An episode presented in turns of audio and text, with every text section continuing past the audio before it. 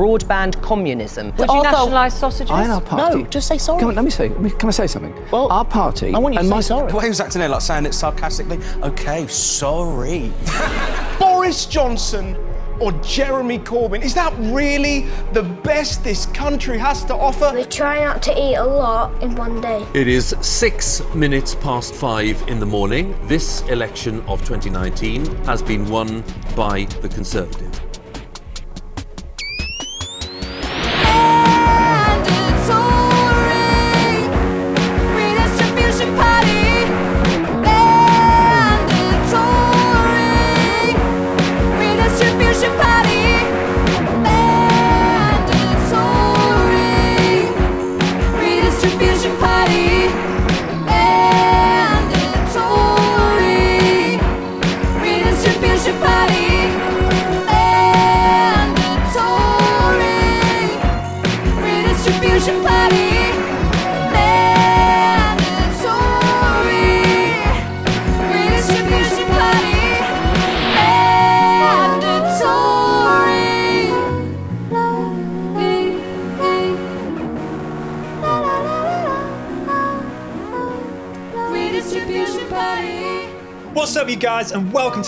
Mandatory redistribution party review of the 2019 general election. Does it still hold up in 2022? It's your boy Jack Lewis Evans here to find out. Hi guys, it's your boy Sean Morley here. Let's just jump straight in with this review after I mention our sponsor, Raid Shadow Legends. Sponsored by Raycon. Also sponsored by Skillshare. Sponsored by ExpressVPN. Sponsored by NordVPN. What are you using a VPN for? Why do you need one? That's pretty weird, man. I don't know, but I'll never find out because you can use our sponsor, Raid Shadow Legends VPN. We're not actually sponsored by anyone because we explicitly advocate the abolition of the coin and those who love them. The closest we get is an infrequent ebook from Verso.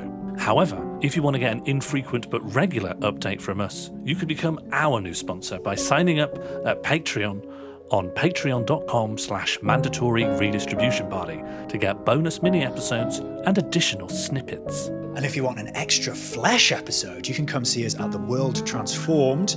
After Corbyn survived a coup in September 2016, the energy of the grassroots activists who mobilised to get him re elected manifested in a new festival called The World Transformed, parallel to the Labour Party conference, ugh, but much less like a business conference from the early 1990s and much more actually good. We look forward to seeing you there in Liverpool on the 24th of September. And now we're doing a new review. That's right, we've done the Ghost Chili Pepper review, we've done the Bullet at Biting Us in the Neck review, and now it's time for the biggest challenge yet thinking about the 2019 general election. Sean, don't even say it. What, the 2019 general election? Shh, they could be tracking us. Who could be tracking us? Exactly. Sorry, someone's tracking us saying the 2019 general election. Well, they're not tracking me because I'm using Grammarly VPN. It keeps me safe online and my grammar not too bad. It could be more good than this. They definitely won't be tracking me. My VPN is pointed at the Marianas Trench. That's why I keep breaking up all the. Sean? So, sorry, it's the trench. There's a, there's a squid. Sean? There's- the giant squid is here. Oh no! Oh no! Oh no! Oh no! Oh no! Oh no! He- he- Help! Sean! Oh, at least he's safe. With Change UK, the virtual private network for Change UK. You know how the rich live longer? Mm-hmm, yeah. That means they get more votes. Yeah. Right? They get to do a bit more democracy. Yeah. If you live twice as long, you get to do twice as many votes. and I feel like you're so startled by the idea of the poor dying. You're like, yeah. And when you're dead, they don't even let you in the polling station. Because these days it's normally a gone restaurant or something, right? There aren't any dedicated places. You can't come in here. We're mostly a pizzeria. Hmm. We need electoral reform in lots of ways. Obviously. But one quite easy one that I think is going to make life a lot easier for everyone and solves this problem. Yeah. You know, one person, one vote? Yes. Even more so. One person, one vote. You voted once, that's it. You're done. You're out. You get to participate in democracy once. Yes, so make it count. So you. yeah, so you, you don't have to use it when you're like 18. You can store it up. And also, while you still have a vote to cast, Yeah. you're permanently a little bit more powerful, right? Because, you know, if anyone bothers you, Yeah. you know, I could vote against that. I could vote against someone who doesn't like that. If you voted, if you spent it, you spent your charge, Yeah. That's it. What can you do? Imagine dying without using your vote. Mm, It happen all the time. Surely we're a nation of hoarders. But yeah, exactly. Because you would think, is this the is this the one? And then if you're confident it's hmm. going to go, you know, you look at the polls and like, I think this is going to go the way I want it to. Well, everyone in safe seats is going to die with their vote because I've never cast a vote in my life that I felt had an influence. so I just sit on it and sit on it. Yeah. So I, I forgot we were keeping the legacy electoral system alongside this new one. It would be awkward for the people who like. How does it happen? Does it come out and it's like, even if you've already voted several times, Mm. you now have one. Everyone just has one vote starting now. So obviously, Uh, everyone yeah. in the 80s and 90s is going to be like, I'll just better vote just in case. You know, I'm getting on. Yeah. But after that, you'll probably get a lot of young people vote, get it done with. I voted now. I voted wrong and young. and now it's done. You know, there's people who voted Lib Dem in 2010, Cla- the the Clagheads. That would have been me. Yeah, yeah. he Imagine did remembered that. People's if you spent first that. names in the debates. he got me. that video of him got broken promises. Um, I'm sorry. Imagine if that was your one vote. God, you'd be good, wouldn't you? You'd be so good. You'd, you'd watch him every time you see him on the news, just walking behind Zuckerberg, holding a big dossier of Cambridge Analytica, like everyone's blood types who live in the Northern Hemisphere. I did that. I am fra- I am fractionally responsible for that. Yeah. If you really believe that there was a big crisis like climate change, Yeah. you'd come out to vote pretty quick. Whereas if you didn't believe in it, you'd continue hoarding. So it would bring up kind of a certain crisis responsiveness to democracy. Right. Yeah. Yeah. Yeah. Uh, but but then you might think, oh, save this vote for when the crisis is even worse. Yeah, you'd need, I guess what you'd need to do is you'd find hashtags of being like, everyone vote against climate change in this No, one. This yeah, is the one, yeah. anti-climate change one. Yeah. And then after that, like that vote would just become the referendum on climate change. and after that, it's like you lost. uh, my big electoral, my big electoral reform idea. Yeah. One pound, one vote. Could you pay two pounds for two votes? You can pay a billion pound, a billion votes, right? And so Yeah. basically, if you think about it, the market rewards the hardworking and the smart and the risk takers, Yeah, that's good. and then it punishes the lazy and the thick. So the richer you are, the better you are. Like it's not just how rich you are; it's like you're providing jobs for people, you're providing a, a role model for children. Yeah, that's good. Yeah. We let money decide how we get food, how we get somewhere to live, who controls where we work. It is mad we don't let the market decide. It's it is, you know. mad that we it decides have. literally how much medicine people are allowed to have. Yeah, right. Well, so Yeah. we've decided. Oh, the market is the best thing for deciding Mm. everything about everything. But then the one thing that's like, well, we really should think about what's deciding this, and we have this amazing tool that just organically does it, and it's responsive as well. You're like, oh, h- how regularly should we have elections? The, let the market decide. Yeah, let the market decide on that. Let the market decide. You know, and if you're worried about voter turnout, don't worry. Once getting people to vote is a profitable enterprise, people are going to find ways of oh, making voting Right. more fun. They're going to make them like loot crates. They're going to make like gacha games. you know, you get a little hologram of one of the shadow cabinet or something like that, or you know, one in every ten thousand votes is like a mega vote, and you get to just manually appoint your mate into the civil service. I think well, don't even need, you don't even need that. I think maybe the richest person is in charge because they Oh, know yeah. best anyway. And that's so much more. That's the efficiency of the market, right? We don't have to Yes. be putting these little bits of paper Exactly. anymore. You just go onto the spreadsheet All of the red bank tape. account and do sort by money. It, done. Yeah. Sort by assets. Critics of representative democracy Hmm. are saying, well, who are, you know, these representatives can't possibly talk to all their constituents and know what they all want. Hmm. You know, they're often doing their own thing. They can go rogue. Yeah. You know, and, and the, the argument against a referenda on every policy is it would take ages. It requires too much of people. No, it doesn't. The market will sort it out. There's a referendum every time you buy. Oh, we're going to have a Snickers and we're going to have a Kinder Bueno. Boom. Every time you're doing that, the system, the Tesco is going, more people have bought Kinder Buenos. We need to That get more of them in next month. Yeah. And it's instantly reacting. Yeah. The market is democracy, Sean. So I don't know why Yeah. we're adding these extra steps. And everyone equally has the opportunity to get more pounds. You just find them sometimes You just in the work. You just, yeah. Oh, yeah, or work.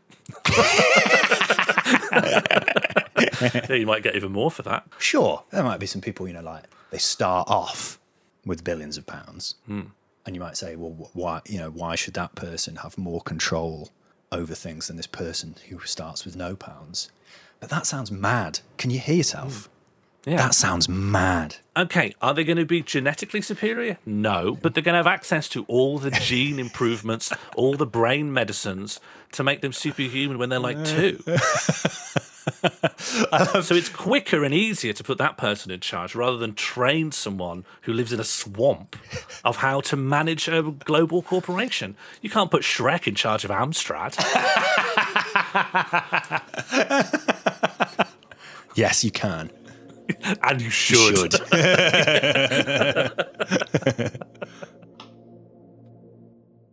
Eighteenth of February, seven Labour MPs resigned to form Change UK, the independent group. On the day of its launch, an ex-Labour MP goes on live TV to promote the party. it's not just about colour. I mean, you know, being black or a funny, tin- you know, different. The Jewish community what? equally. The Jewish community equally. You've uh, apologised for misspeaking after you appeared to refer to people from black, Asian, and minority ethnic backgrounds as having a funny tinge. No, and I and I obviously look. I, I never meant to say that. It, it, I, 29th of March, Frankie Boyle's New World Order Season 3 begins. I mean, if you hate Muslims and Jews, you've pretty much got no one to vote for. 1st of April, the BBC broadcasts The Brexit Storm, a documentary made by its political editor Laura Kuenssberg. I think you have to understand about Boris Johnson is he really wants to be loved. And actually, underneath it all, he's quite shy. But we all know someone like that, right? We all know someone who plays the clown. 23rd of May, the European elections. The reactionary press are outraged as an army veteran who once shot an unarmed civilian in Northern Ireland has blatantly poured milkshake over himself but claims someone else did it because he was wearing a Brexit rosette. July the 10th, a BBC Panorama documentary on Labour anti Semitism is nominated for a BAFTA. After the election, it is revealed the documentary omitted key details from leaked emails and concerns were raised about its choice of guests. For example, Ken Livingstone was given um, a two year suspension by the NCC. Did you think that was a, a fitting penalty for, for what he'd said? Not at all. What, what, what the NCC did was essentially saying, yes, we acknowledge that what you've said is anti Semitic, we just don't care that much. You can be back in within two years. That's an outrage. That's, that's not zero tolerance, it's not even close to zero tolerance. This is the person who led the team in the disciplinary committee that failed to act on complaints made about Livingstone during this period, despite concerns raised by the Leader's Office and the Jewish Labour movement about their inaction. 27th of August, Keir Starmer, Shadow Brexit Secretary, declares that Labour is the party of Remain. 28th of August, Boris Johnson illegally suspends Parliament to force through his Brexit deal. 5th of September, Boris Johnson uses a dozen uniformed police officers as a backdrop for a speech about Brexit by telling them it's an announcement about police recruitment. The speech starts an hour late and goes on so long, one of the officers faints. You're right. Oh, that's right. I'm so, I'm so sorry. 18th of September, the BBC's political editor Laura Kuenssberg doxes a member of the public who criticised Boris Johnson during a hospital visit, using the words, This is him, here. 7th of November, Russell Howard does comedy about the election. Boris Johnson or Jeremy Corbyn? Is that really the best this country has to offer? A sweaty Malfoy or a dying Dobby? How is this? 7th of November, former Labour MP Ian Austin tells Labour voters to vote for Boris Johnson. So it's really come to something when I tell decent, traditional, patriotic Labour voters that they should be voting for Boris Johnson at this election. I can't believe it's come to this. He will later be awarded a life peerage by the Conservative Party. The 11th of November, Nigel Farage makes an electoral pact between his Brexit party and Johnson's Conservatives. The only way to solve this is to build a Leave alliance across this country. If it was done, Boris Johnson would win a very big majority. 15th of November, Labour rolls out its new universal high speed internet policy on the BBC. Um, it's been described, your plan, by one of the architects of BT as broadband communism. What do you say to him? Broadband communism. No, Do you this like is it? essential. 19th of November, the Conservative Party changes their social media to a fake fact checking service. Uh, the Conservative Party's decision to change its online Twitter feed uh, to Fact Checking UK, um, does that undermine trust in the Conservative Party? Rowena, I'm afraid that the, uh, the, the Twitter sphere is not really my, uh, my province. Uh, but I, what, I, what I can say is that um, I'm, I'm informed that um, 21st of November, a furious man on Question Time shouts, claiming not to be rich for earning over £80,000 a year. I'd like to call out Labour as liars. I am one of them people that he will tax more, and I am nowhere near in the top 5%. So I'm calling you a liar right now. That 5% is a lie. You're saying that would affect you because you earn over that sum? Yes. So you earn over £8,000? Yes, and I'm not in the top 5%. It, that, I think that is the No, top I'm not. 5%, isn't it? I'm not. 25th of November. The BBC apologises for editing out the audience laughing at Boris Johnson on Question Time, turning this I'd just like to ask you how important is it for someone in your position of power to always tell the truth? I think it's I think it's absolutely vital. into this. To always tell the truth? I think it's absolutely vital, and I think that the issue of trust in politics is central to this election. 25th of November. The first reports emerge of assaults on Labour Party members, including two people in their 70s hospitalised while canvassing. 26th of November. On the day of the voter registration deadline, BBC Stories posts images saying politics is meh, there's been a lot of blah, and inviting people to tell them what's more important to them than politics. 26th of November. Jeremy Corbyn is interviewed by Andrew Neil. An interview granted on the basis that the BBC said Johnson was going to do one, which he didn't. Wouldn't you like to take this opportunity to apologise to the British Jewish community for what's happened? What I'll say to, is this I am determined that our society will be safe for people of all faiths or in any So other no apology for in how any other this. form of life. Try one more time. No, No hang on a minute, Andrew. And you said that Anti-Semitism or any, Let's other, move on to any other form of racism. 28th of November. Channel 4 replaced Boris Johnson with an ice sculpture as he fails to attend the climate debate. We kept the invitations open to the leaders of the Conservative Party and the Brexit Exit party. They have not taken up their places yet. Instead, a reminder the ice caps are melting. Outside the studio, Michael Gove and Stanley Johnson bring their own film crew to film themselves being turned away. No, well, well I, I went along tonight. I wanted to take part in the debate on the climate emergency. It's one of the biggest issues facing the country. I talked to the editor of Channel 4 News, and he said no. 28th of November. Labour announced a huge rewilding project. National headlines run with Corbyn wants to plant 2 billion trees. Is this even possible? 29th of November. The last leg cover the leadership debates. Look, the big thing that came out of the interview was that he didn't say sorry to Jewish people, um, and four, four times he was asked to after being accused of anti-Semitism by the UK's chief rabbi. The way he was acting there, like saying it sarcastically, okay, sorry. or muttering it under his breath. And look, what would be the right answer in that situation? Well, according to Labour MP Jess Phillips, 30th of November. Matt Hancock is heckled at his local hustings. And I'll end on this point. There is one thing that I am more passionate about ridding from our politics than anything else. And that is the anti Semitic. Oh my god! 2nd of December. Channel 4's Dispatches releases a documentary on child poverty. We try not to eat a lot in one day. Even though um, most of us are really hungry, we have to be careful with our food. On Twitter, someone replies with, I feel sorry for them, but they have toys, nice bedding. I grew up in the 70s under Labour. Egg and chips for months, no fruit or biscuits. 3rd of December. Jeremy Corbyn appears on Good Morning. 130 cases of anti Semitism were outstanding against Labour member. So here is your opportunity now to apologise to the Jewish community for any anti Semitism by. l- I and just our say sorry. No, wait, wait a minute. I and our party. No, just say sorry. Come on, let me say. Can I say something? Well, our party. I want you and to say my, sorry. 5th of December. Boris Johnson appears on Good Morning. Just before the break, we were speaking with Prime Minister Boris Johnson. and just as we came off air, he whipped his phone out and took a selfie. He wanted a selfie, but he didn't know he had to press the button. it was one of the funniest things. 8th of December. The Guardian publishes tactical voting advice that in many instances recommend voting Lib Dem in Labour Conservative marginals. 9th of December. Angela Rayner appears on Question Time. problem. Climate change is a problem, despite what Nigel thinks. But these Would you nationalise sausages? no.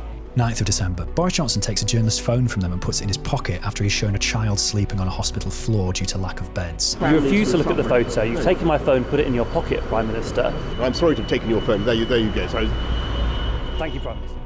9th of December. Laura Kuenssberg repeats claims from the Conservative Party that Labour activists have punched a party staffer. Kuenssberg and the Conservative Party are forced to retract their claim when footage shows an aide walking into a protester's arm. 10th of December. Boris Johnson drives a JCB that says Get Brexit Done through a wall that says Gridlock.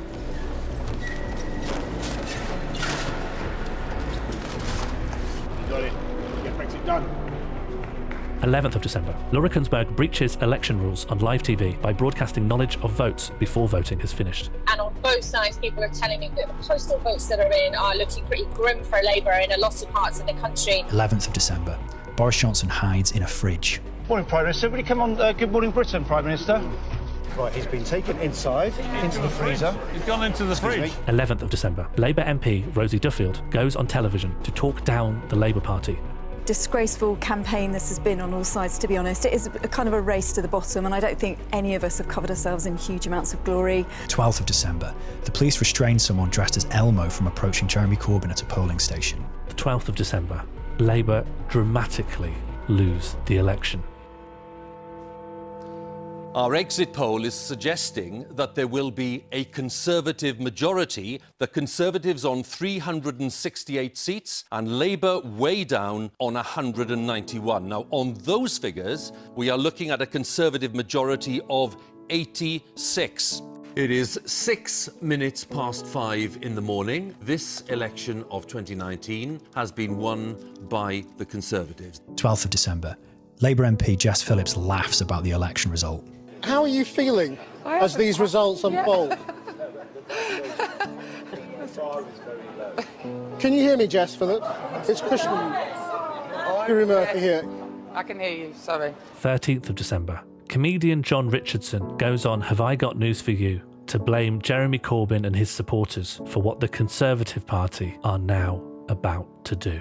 I hope that it's okay now to criticise Jeremy Corbyn. It would seem like a good time now to say, can we lay some of the blame at the door of a man who is in charge of protecting the most vulnerable people in the country and has left them absolutely firmly in the shit for five years?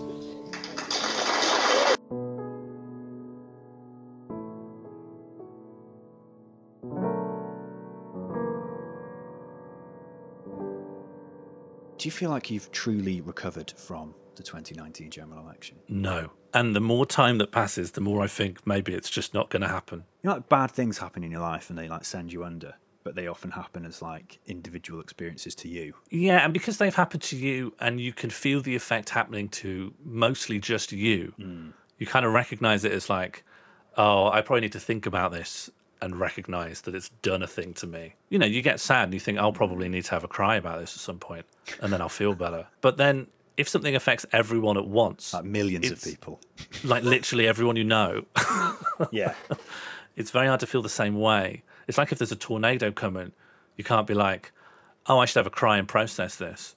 Hmm. You kind of feel you need to like do something, and you're looking around being like, what do I even know about tornadoes? What do I know about architecture? Am I safe in this cellar? That's how I feel. There was like a choice. It's like, okay, there's a tornado coming, or there's very nice time. The threat and menace of something horrific and the desperation that brought about, as well as the potential, not for some utopia, but for things in our adult lives to get be- better. Yeah. and a lot of us would have just accepted not a tornado. Yeah, yeah, yeah. yeah. And, so this is a real bonus. So it was a real bonus. Like, oh my god, better or tornado. And you know, you really tried to make the better thing happen, but everyone's like, no, no, tornado. We want tornado. Actually, that thing you're saying is the nice time. That would be bad. We want tornado. Yeah. And then we got tornado, and we're still in tornado, whilst regularly still being told. Do you remember that nice time that you wanted? That Yeah. was bad and actually caused the tornado. People don't really want to talk about it. They're like, well, the tornado's here now, so what's the point of these hypotheticals? Yeah. And every now and again, some of the people that were like, let's just hear what the tornado has to say, kind of comes out like, oh, the tornado's your like uncle. Yeah. You never think to say you're actually the tornado's your uncle or like the tornado's your neighbor.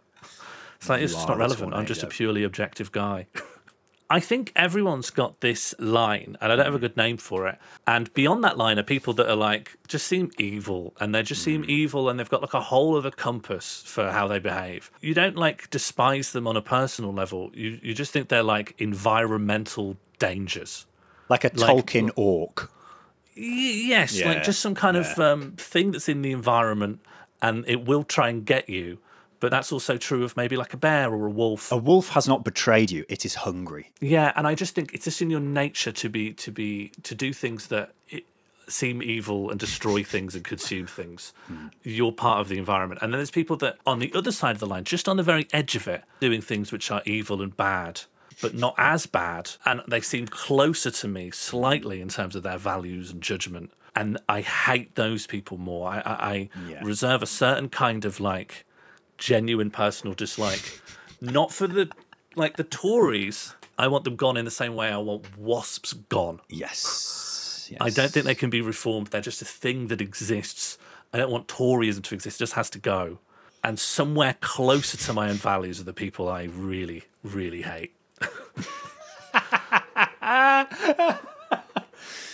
I I mean, the person for me that I like really fucking hate and seems to have just come out of this unscathed is uh, Iain McNicol. Okay, go on. Uh, you know what I'm talking about, right? I remember the name. You're going to give me a full lowdown. Well, I don't have like some document to read. Sure. You're going to give me a brief McNicol. description from your Yeah, yeah. current memories. So Iain McNicol was the general secretary for a, the early years of Corbyn's Labour. I mean, it took it was like 2017 when uh, the left started actually taking control of the party machine outside of Corbyn itself, because that's the whole thing with the Corbyn thing. It was like the wrong order, right? So instead of like building up political education, building up the trade unions, you know, slowly taking control of the institutions of the Labour Party and then taking control of the leadership. It was like the opposite way. Or, you know, kind of out of nowhere, Corbyn is the leader of the Labour Party in 2015, but the institution of the Labour Party is still fucked. You know, it's the Blairite machine. It's like a Blairite sandwich, right? Because you've got the grassroots yeah. Labour movement. Then you've got these people rocketed to the very top, but the actual meat, the actual substance of the sandwich, It would be a very unbalanced sandwich where the lower piece of bread is like a hundred foot wide, yeah. and then like one piece of you know flake of tuna, which is yeah a wafer. The, the, yeah, the sort of parliamentary Labour Party and the Labour Party bureaucracy, and then Corbyn at the top. You know, PLP is another thing. It's like that was the problem from the start. Is like the majority of the PLP loathed the Corbyn project and its supporters, Mhm. and then the hundreds of thousands of new members of the Labour Party that flooded to support Corbyn. Uh, uh, you know, this like we forget how much of a cloud there was. It felt like the austerity thing would never be challenged.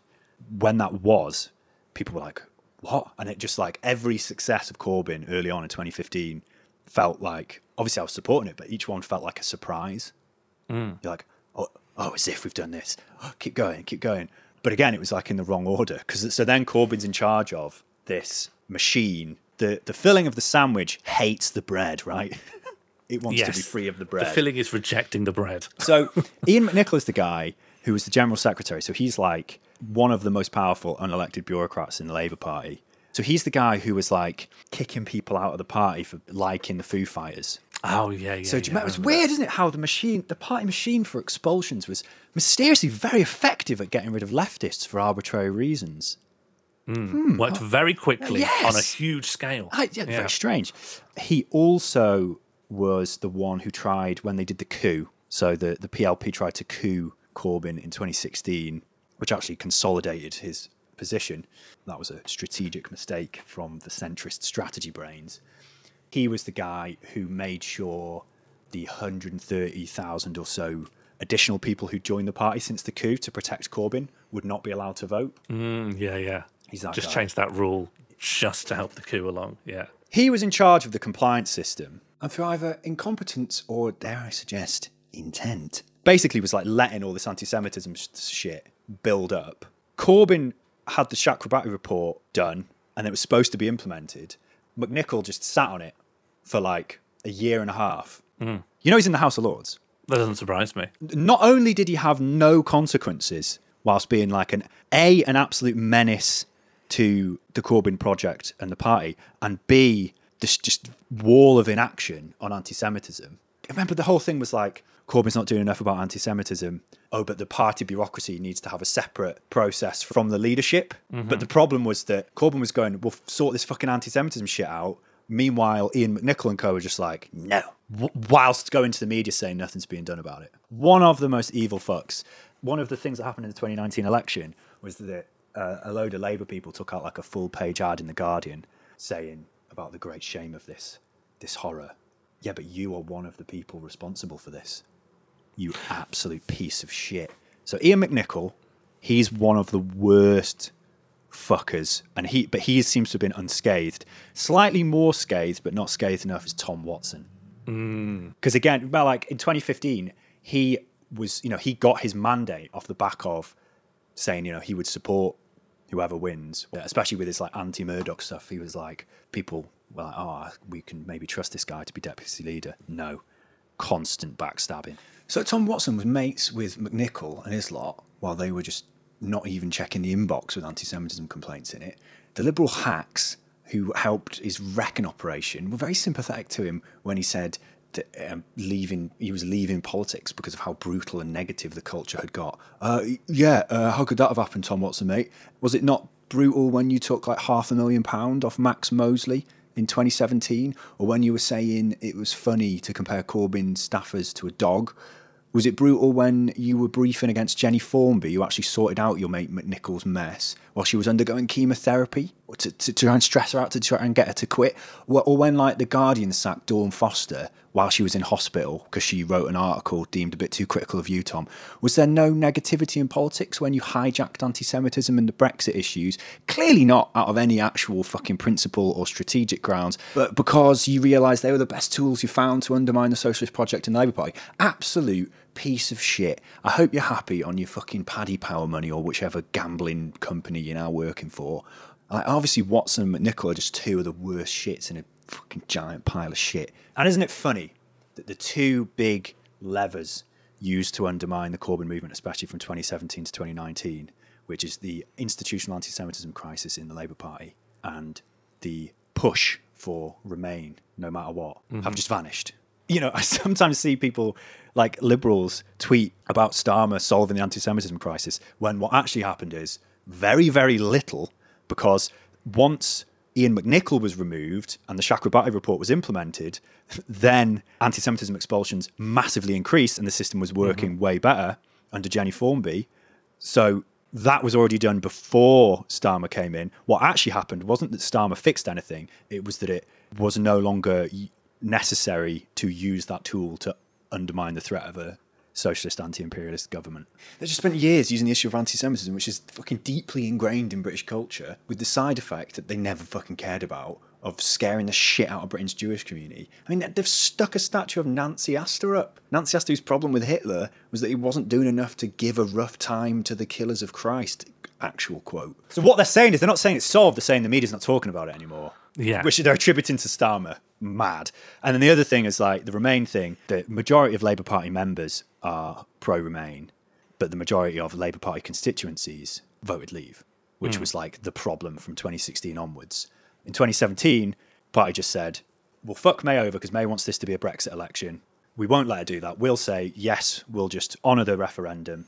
Mhm. and then and not insult people. Politics since Thatcher has been just like hollowed out, completely fucking hollowed out, and people like barely believe the state is capable of anything, and they don't feel Mhm. like they have any political agency in their lives. The referendum comes along, and you have a chance to be heard on one specific thing. And yes, the fucking Leave vote was monopolised by the horrible reactionary forces, and it was corrupt as fuck. It just became those, those two things became like, ah, these are the wedge issues we can use to undermine Corbyn. Mhm. It's because anti Semitism is horrible and full solidarity with any Jewish people against uh, anti Semites. Secondly, because maybe leaving the EU wasn't necessarily the best idea, right? So, Mhm. Remain and the anti Semitism crisis were used as tools to undermine the threat of a socialist anti imperialist government. It's, it's so transparent now because both of those things have just vanished. Well, also, I think the lid gets put on it because the belief that any of those things were part of anti Corbynist mm, mm. Uh, machinations is dismissed as conspiratorialism, and especially because of its connection with anti Semitism. True. Like literally, re- the Forde report has vindicated that position, even in its Yeah, centrist, waffly way. Like that's the maddest thing about it is this stuff that we've known is true for years. The Forde report was delayed and delayed and delayed, and obviously, to be honest, I think still aspects of that are fucking wet. Even the EHRC report, the EHRC is corrupt as fuck because that's it's just a Blairite quango that's been ho- further hollowed out by the Tories. Even that was like, you know, one of the big problems was that the Chakrabarti report wasn't implemented fast enough. hmm The denial of what's actually happened, but it will be spoken of as if it's conspiracy theory. You know, we started off by saying, like, if this happened to you as an individual, and I don't like, you know, people using mental health language in politics kind of freaks me out when people start talking about, like, using terms like gaslighting or trauma for these, like, you know, big macro politics things. But I personally, as an individual, feel like that that's what's happened to me. Almost like we need another word for these things when they happen on a macro level because Yeah. they do hit different. I think something that affects thousands of people is different. Maybe even worse. maybe maybe it is worse. and I feel like it has affected such an incredible swathe of the population in a way because we're already like so many things happened and then the pandemic meant you know our minds were taken off that by a global disaster. You couldn't let it, you couldn't deal with it. and now so much time has passed definitely through talking to various people mm. i feel like all of us have realized that we have undergone a change. Our emotions our beliefs about the future mm. our just feelings about people. My feelings about the country and its yeah, yeah. inhabitants and what's possible and what's politically possible but also just my feelings about the average person have become more negative like a creeping misanthropy yeah. Elaborate. I just am more mistrustful. I'm just more mistrustful of people. Hmm. I feel like a betrayal that is, you know, that uses the entire spider web of society and all its systems hmm. Makes me mistrust everything then. Yeah. Feeling that way for a long time Yeah. weighs heavily on you enough that you feel changed by it. And maintaining a basic faith in human nature became not just my standard way of seeing the world, but a project I had to actively work on. and I feel like I'm way more motivated now by spite than by hope. I'm full to the brim with uh, hatred. And I don't know what to do with that. I love the centrists who are like, oh, you know, Corbynism was just it was too it was too radical. That was that was the compromise.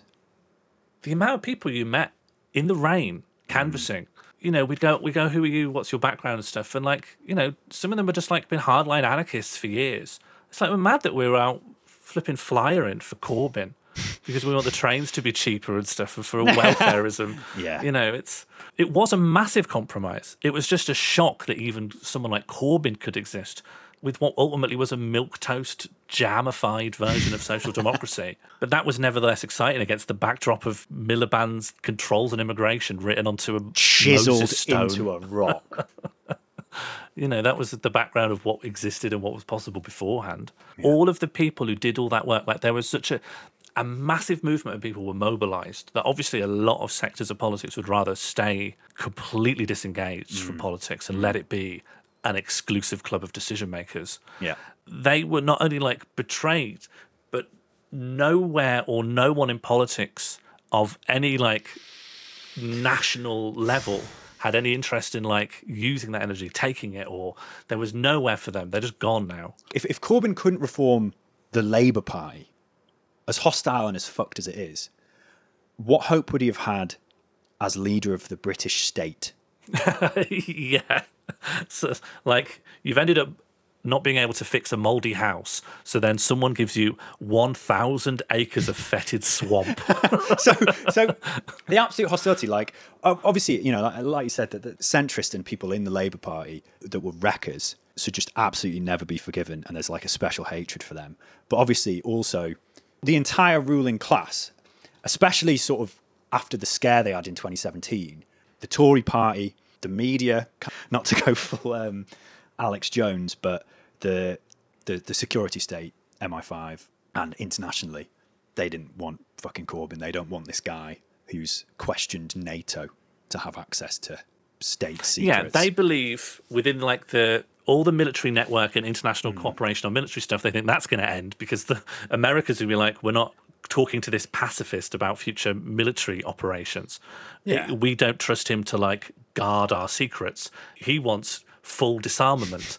he doesn't want there to be state military secrets.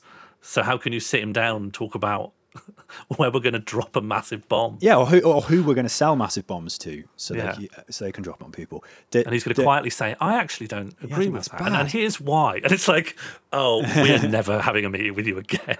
So there's all this, you know, just outright media hostility. But one of the most depressing things for me from 2015 to 2019 was the media didn't care and were not interested in the Corbyn project. They didn't care. Mm. They didn't care about any of the thousands of people involved in it. The Labour Party was in decline. Corbyn reversed the decline of the Labour Party. And, you know, maybe if Corbyn hadn't won, Labour Party might just be completely dead. Mhm. Its membership was tanking. Corbyn brought it to become the biggest political party in Europe in Mhm. terms of membership. And you can see what's happened to the membership and finances now if you want to see how that's going under Starmer. And there was this like massive wave of hope. And there was no interest in going to talk to these. Momentum had 40,000 people. Mm. Like in 2017, while McNicol and these other, to use the 2017 term, slugs, were just wrecking and, you know, directing money to their mates. Momentum effectively became the, you know, the campaigning arm of the party and was, but there was no, there was no interest in that. It was just, Hmm. you know, momentum thugs, loony left, smearing tens of thousands of people as anti-Semites. Yeah. Um, Nigel Farage on his absolutely tiny party got more coverage overall. Yeah, than- yeah, yeah. Well, they're going uh, like uh, imagine you know all the sort of vox pops you'd get of like unhinged sort of UKIP wankers, Mm. um, or just people edited to look thick in the streets because they've taken one sentence where they say something mad and they just you know put that's the bit they've put on telly. There was absolutely no interest in getting vox pops from Just the massive amount of people you could find in anywhere people lived in the country that had been mobilized in some way. If you did a vox pop with them, they're not edit downable into something that makes them seem like they're an idiot for the most part. Because even care. even when they like might misarticulate it, a, a policy like I want the trains to be cheaper or I want Hmm. fewer children to live in poverty, very hard to be like, but there's just no there's no curiosity to it. Yeah, I guess um, that curiosity about UKIP or Brexit Party people or reactionary people that's just all those ideologies that were just absorbed into Johnson's Tory Party. The curiosity in that was was kind of threaded through with this like disdain for like Mm. um, the northern working class people and look how thick and reactionary they are. Whereas having working class people talking about stuff that isn't just bashing immigrants, I guess, wouldn't Mm. fit the centrist liberal narrative on, you know, who thinks what and why. They, they, they didn't care. That absence of curiosity really fucking depressed me. in addition to being a lack of curiosity, it felt almost like a delusion. Mm. Like when Starmer inherited the party, it seemed very obvious that all of those people who had joined it for socialism would dwindle in their interests when socialism wasn't on offer anymore. Yes, when he Because revealed that he had done lies to get their yeah, votes. and and there seems to have been no plan Hmm. From Starmer, and also a genuine sense of surprise that the Labour Party is suddenly declining, given that Starmer was supposed to be twenty points ahead. There's been a genuine, what I feel is a genuine sense of surprise. There was a whole worldview that Corbyn was the new Trump, and that Uh-huh. Starmer would come and bring order. And now suddenly, the Labour Party, which was supposed to now be restored to its rightful place, is hemorrhaging money. Ah, but that is its rightful place. Followers, its rightful place, or its It- uh-huh, uh-huh, yeah, yeah. dwindling irrelevance. They don't want no, no. The the the the, the big mass party was the aberration that had to be shut Mm. down. When you see you know membership numbers declining, we're depressed by that. But that's great. They'll just get the money from the big donors. Capital's B team. That's great. That's a success. Starmer wanted everyone to fuck off. And by the way, I'm not saying, oh, actually, by leaving the Labour Party, you've you've betrayed the leftist cause. Nah, fuck them. Mm. I'm not trying to say like, oh, they wanted you to leave. Great. I want to go. Fuck you. Yeah, this is the one time that me and the Blairites are in agreement. Yeah, Corbyn, I- Corbyn was the be a member compromise. Not wasting my time for you. You know, they're still pulling out the lines of, oh, you know, you have to do this or there's no, you know, like the, the discipline in the left to be like, you have to Mm. vote Labour when, whenever, whenever there's been elections. And it's like, well, that's not going to work anymore on tens of thousands of people Yeah. because you shat your pants every day from 2015 to 2019 on, on Yeah. television. And that's one of the things about it. As much as there were like party staffers and people involved in the bureaucracy, you need to root around to find out that story. Mm. Compare that to the people who are named MPs who went on live television with a little chyron at the bottom that says, This Ah. is my name. And they're going, The Labour Party sucks, don't vote for them. and it's like, well, we will remember that because it said who you were. And we won't trust you in future. Yeah. And this is incredible. I don't know if it's short sightedness or they were in a genuine state of emergency. This has to be stopped at all costs. Reputation be damned. But it's not their reputation amongst the voters, is it? It's their it's their reputation amongst uh, their peers. Their peers, and their peers includes media people who still give them interviews. And as long as you appear on interviews, you're still existing, you're still legitimate. The amount of votes you get, well, that's just like uh, like the weather. Can't be predicted. Can't be manipulated. Both because of Corbynism and you know the the referendum result there was this like upsurge in like, oh, maybe politics is changing, maybe politics is is moving away from Westminster. But after 2017, ironically, because Corbyn had reduced the Tories' majority and they Mm. became more reliant on some of the most reactionary forces within Westminster, politics got loads more like about Westminster, the opposite thing Corbyn needed, right? And it was the opposite Yeah. thing Corbynism needed. Again, you know, like I was saying, everything happened in the or, the opposite to the order you'd want it to happen. So, like, you've got the leader of the opposition position, and then you're trying to build all these systems of like political edu- political education and organisation and build back up the union movement. It's al- almost like a thing happened where everything got so focused on Westminster and Westminster procedure, politics became even more disconnected from the people. And Corbyn started to seem because he had to get involved in this like Westminster tomfoolery, like he became more and more like a politician and more integrated in the establishment, and more and more also became seen as someone who was like blocking, you know, quote unquote, the will of the people mm. Empowered the PLP. It empowered the PLP. You know, Change UK had more impact because of this like super focus on Westminster and the super focus on like the the minutia of Brexit and this Brexit mm. deal, which was damaging to the Tory party as well. As this kind of got blocked and blocked and blocked, both parties tanked into the twenty percent. The Tories only recovered when Johnson replaced May and was like, and basically his whole thing, the way he fixed it was saying, "Get Brexit done." Yeah, and that focus on Westminster meant that Corbyn Hmm. clearly always tried to make this about a movement. There's no such thing as Corbynism, there's just socialism. I want the focus to be on everything outside of me in the leader's office. But if you just hone in on like PMQs, Mm. then we're right back to thinking about what does this guy say? How does he come across? On the doors, it was nothing was about like any of the policies or No, the promises. all, it was about this guy. And like Yeah, yeah. and and also I guess as well as part of the support, support ended up rallying about this guy Mm, to to combat that, which effectively gets everyone looking in the wrong direction. And then on the on the doorstep, which is where everyone's decisions are being made, you know, all the people that can still be influenced, it's all going about how do you feel about this one old guy, and like. I don't care about this. I don't no, care about no. this old guy. But everyone got trapped, didn't they? Like say, even the left of like the left got trapped in like defensiveness of Corbyn because when Corbyn Hmm. gets attacked, it isn't that like you know some like people worshipping Corbyn as some like deity figure. The point is, is like Corbyn was a mainstream voice of socialist anti-imperialism and is being monstered to delegitimize socialism and anti-imperialism. And if they delegitimize an, an attack on Corbyn is an attack on others who could who would potentially advocate those things. They want those ideas out of politics. So people are defensive of Corbyn. Even now, people are because it's not just an attack on him as an individual. It's it's an attempt to delegitimize and say like Mm. these are the these are the parameters of acceptable politics, and this man and his ideas are outside of it.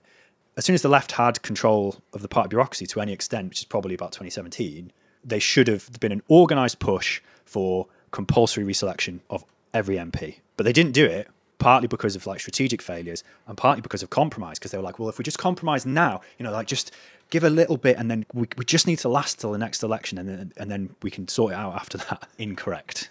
and that mentality you have to adopt, especially towards the latter half of 2019, of hmm. this becomes your project. You know it's do or die. Hmm. And so you have to kind of attach your ego to it and you have to believe it can win. I mean, the last episode was about the fringe. When you're at the fringe and you have a show, yeah. you, you have to stop being objective about it. You have to hmm. believe utterly in the show. Hmm. You cannot accept or really process criticism of the show because it can't be changed now. It's it's live, it's running. You have to attach your ego to it and bear it out. And if the run fails, you're destroyed. That on such a big scale, like so many people out in the country, and you're seeing so much negative response. It was You're seeing man. this is not going well. This is this is so much worse than I was expecting. But you have to maintain a certain belief because if you let it get to you, you cannot perform your function as a canvasser. And that meant that just getting back on that last day and seeing the exit polls, it was like your soul falling out of your mouth. Mm. Like we say, you know, the tornado and the nice thing, and you want the you really want the nice thing. You really want to avoid the tornado of like you know this horrible, you know, the most reactionary Tory government you can get.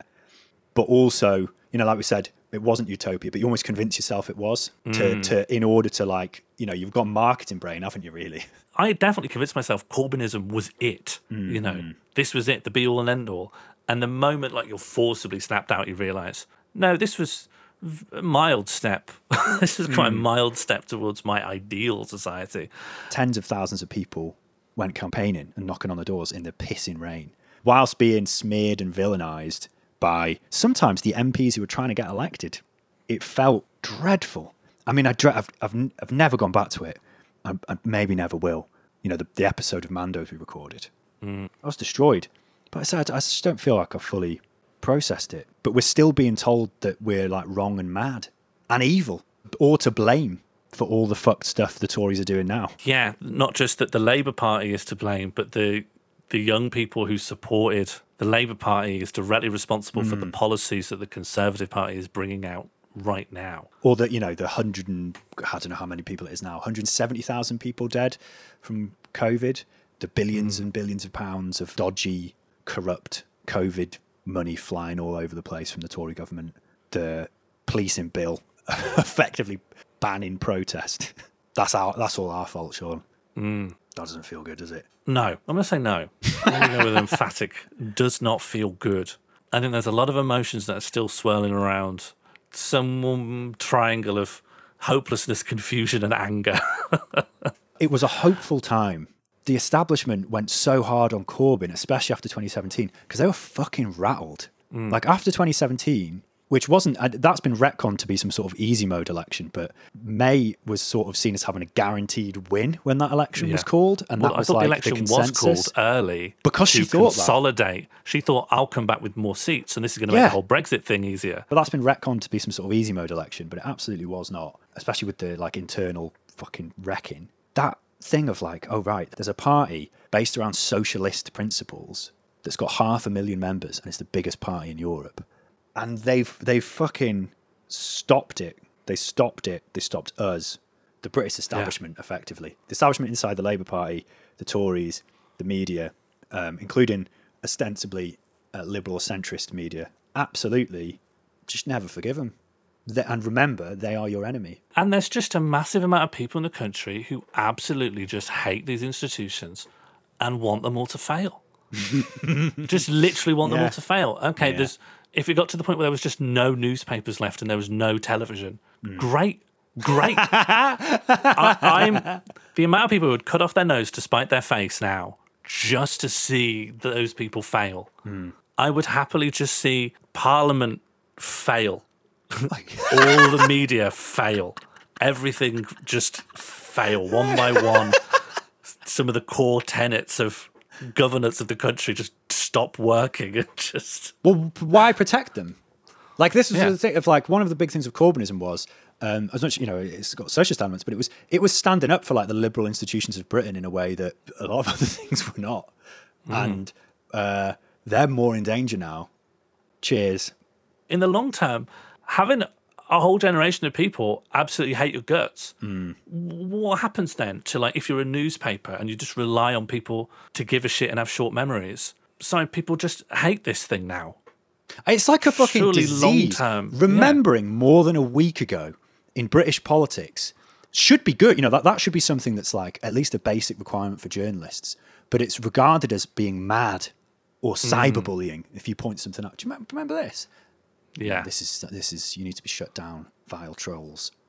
Yeah, sorry, my own memories are, are my choice to remember what I've said in the past. Yeah. How that how my past actions relate to what I'm currently claiming to believe is my exclusive right to not think about. If there was ever like a big war against Britain, Yeah. it was already my long-standing belief that I wouldn't fight on No, behalf no, of no, Britain as a as a pacifist. Yeah. But now I defect.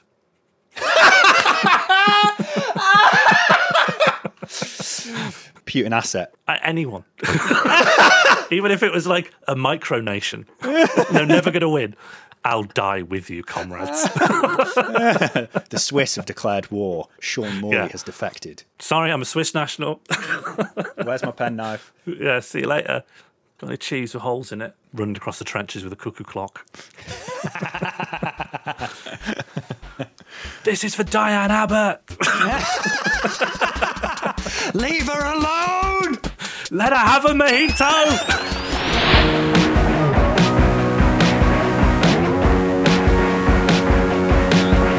Mandatory Redistribution Party was created and produced by Sean Morley and Jack Lewis Evans. Our title theme was created by Ella Jean with additional music in this episode from Sean Morley. Special thanks to you for listening to Mandos and supporting us by sharing this episode on social media, leaving us a five star review on your chosen podcast application, or by supporting us at patreon.com slash mandatory redistribution party where you can find additional content. We're going to do a live show at the World Transformed in Liverpool on the 24th of September, and it would be cool to see you there if you are about. I'd like to dedicate this episode to everyone who worked their arse off, not just to try to get a Labour government from 2015 to 2019, but who tried to build socialism in their communities and across the country. Thank you for what you did in those years. Genuinely, thank you.